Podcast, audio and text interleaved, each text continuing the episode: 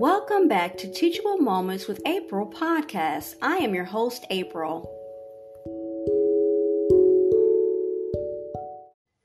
Okay, the article goes on to talk about um, a young person named Helena, and she's a 23 year old detransitioner from Cincinnati, Ohio, who was born a biological female.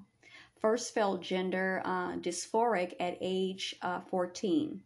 She, she says Tumblr sites filled with transgender activist content spurred on her transition. So she felt that it was saturated in with all of this, you know, propaganda and of transgender um, activism. Um, and she feels that that is what, um, you know, influenced her, heavily influenced her. Okay, so she goes on to be quoted as saying, I was going through a period where I was just really isolated at school, so I turned to the internet. This is not uncommon. Okay. She recalled, in her real life, Helena had a falling out with friends at school. Online, uh, sorry, online, however, she found a community that welcomed her. So everyone, it's a it's a human need to belong and to be understood and to be accepted. My dysphoria was definitely triggered by this online community. I never thought about my gender or had a problem with being a girl before going on Tumblr.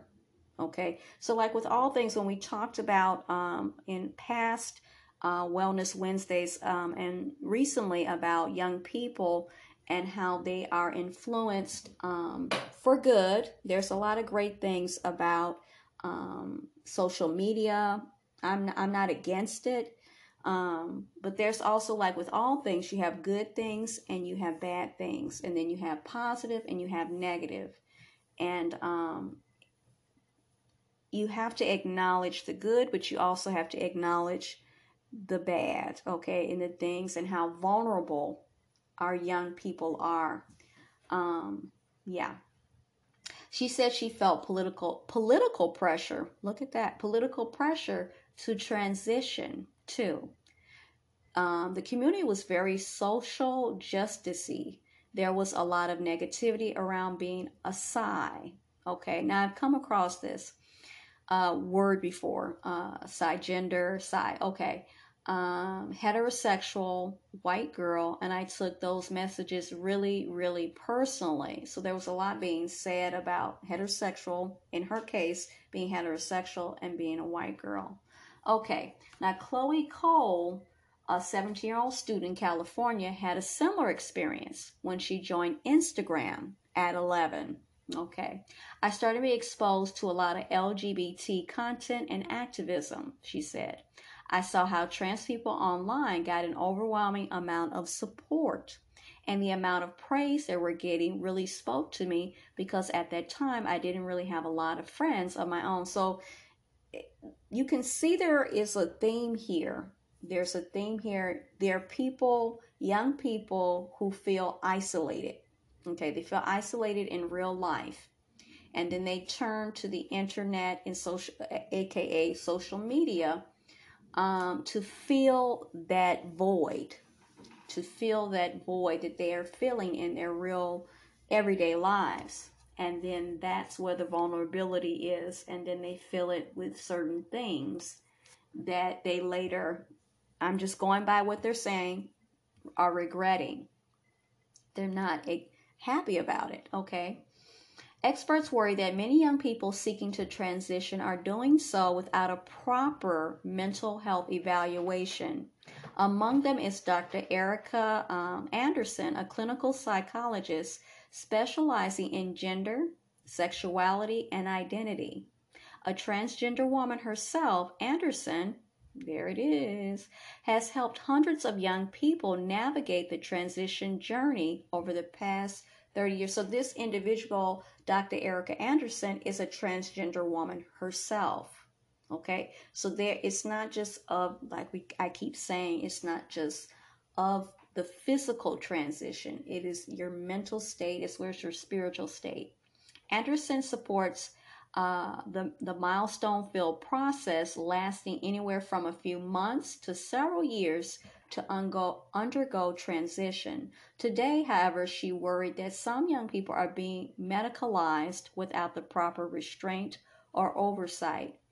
She goes on to say, I'm concerned that the rise of detransitioners is reflective of some young people who have progressed through their gender journey very, very quickly she says. She worries that some doctors may be defaulting to medicalization as a remedy for other personal or mental health factors.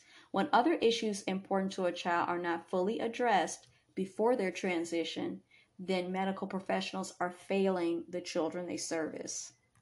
Then they go on to say that there was an online survey of detransitioners conducted by Dr. Lisa Littman last year and 40% said their gender dysphoria was caused by a mental health condition.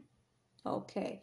And 62% felt medical professionals did not investigate whether trauma was a factor in their transition decisions. It's like with anything, you have to look at the source of something before you move forward effectively you don't do that, you're going to have problems down the line. In this case, it, it, it's uh, sadly it's not taking very long for the problems to manifest themselves. It says my dysphoria collided with my general depression issues and body image issues. Helena recalled, I just came to the conclusion that I was born in the wrong body and that all my problems in the life in my life would be solved if I transitioned. Then it goes on to, to say that Chloe had a similar experience. Because my body didn't match beauty ideals, I started to wonder if there was something wrong with me. I thought I wasn't pretty enough to be a girl, so that I'd be better off as a boy. Deep inside, I wanted to be pretty all along, but that's something I kept suppressed. She agrees with Dr. Anderson that more psychological evaluation is needed to determine whether underlying mental health issues might be influencing the desire to transition. Okay, more attention needs to be paid to psychotherapy, um, Chloe said. We're immediately jumping into irreversible medical treatments when we could be focusing on empowering these children to not hate their bodies.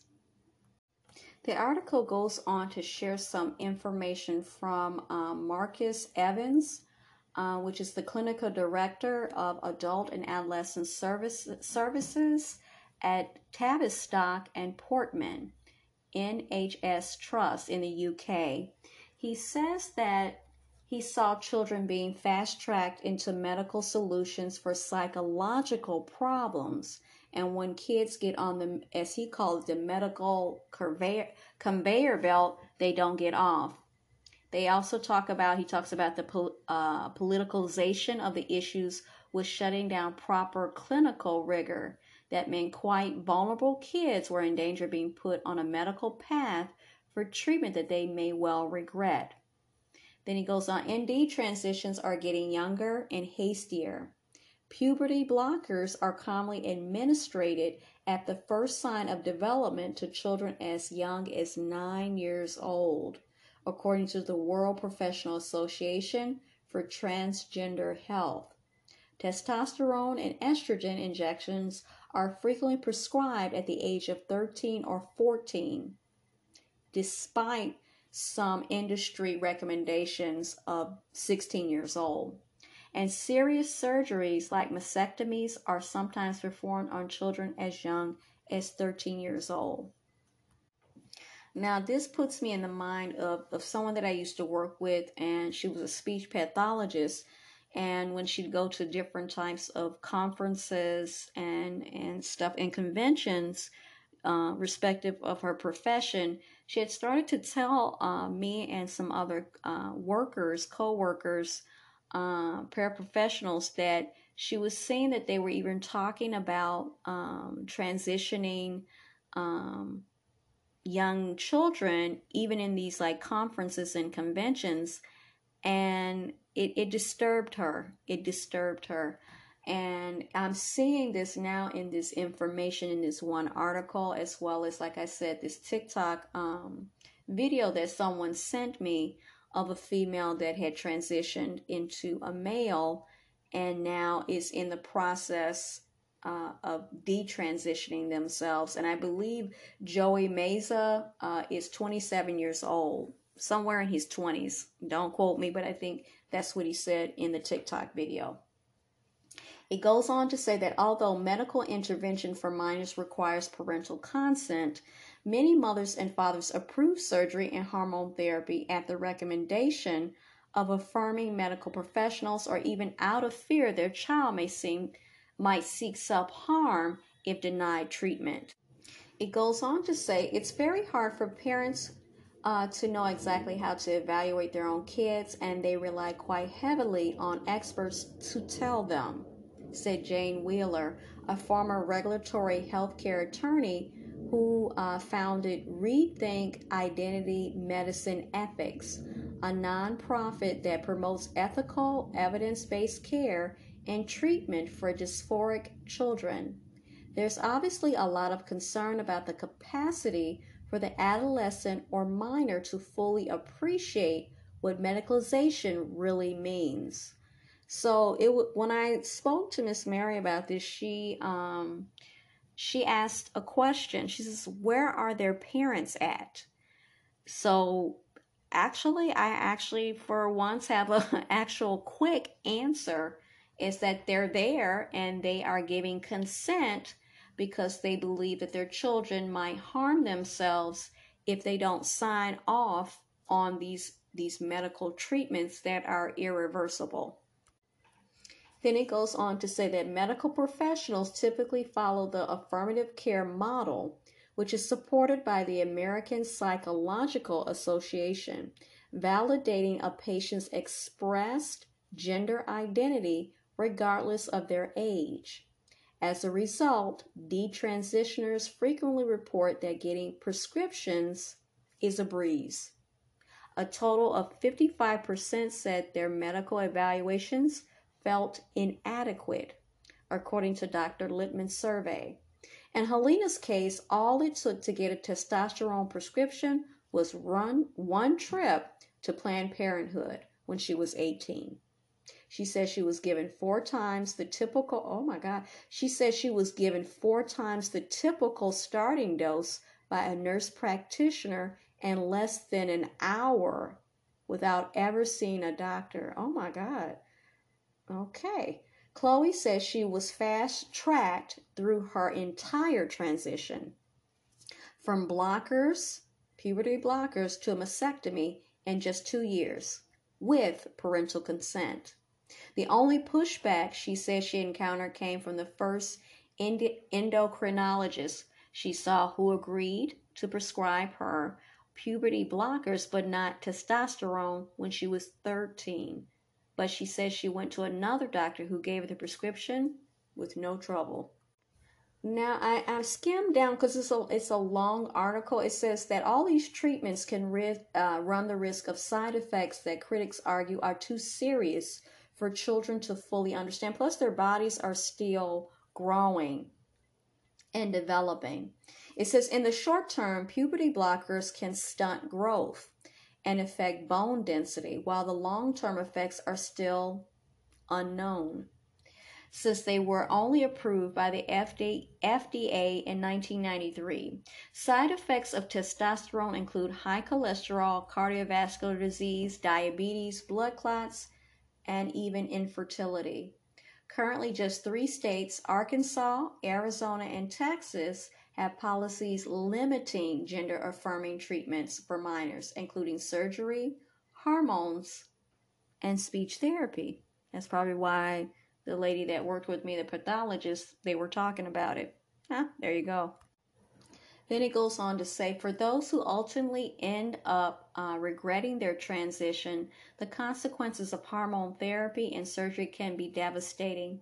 For Helena, uh, testosterone caused emotional instability that accumulated, cum- well, that's word, accumulated, I'm saying it wrong, but that's how I say it, with two hospitalizations for self harm. So instead of parent, a lot of parents who agree to uh, these procedures, they say it's because they they're they're fearful that if they don't agree to it, that their children will do self harm.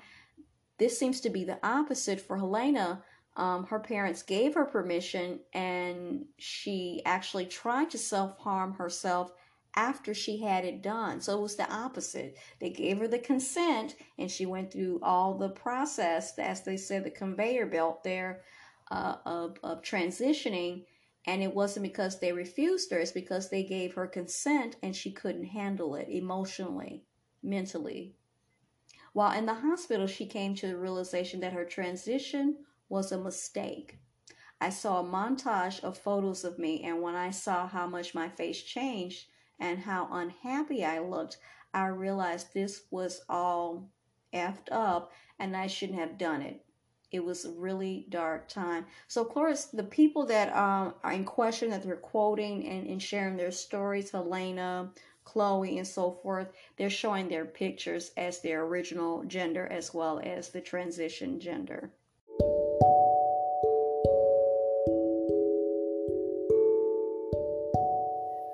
I hope you enjoyed today's episode. Thanks for listening to Teachable Moments with April.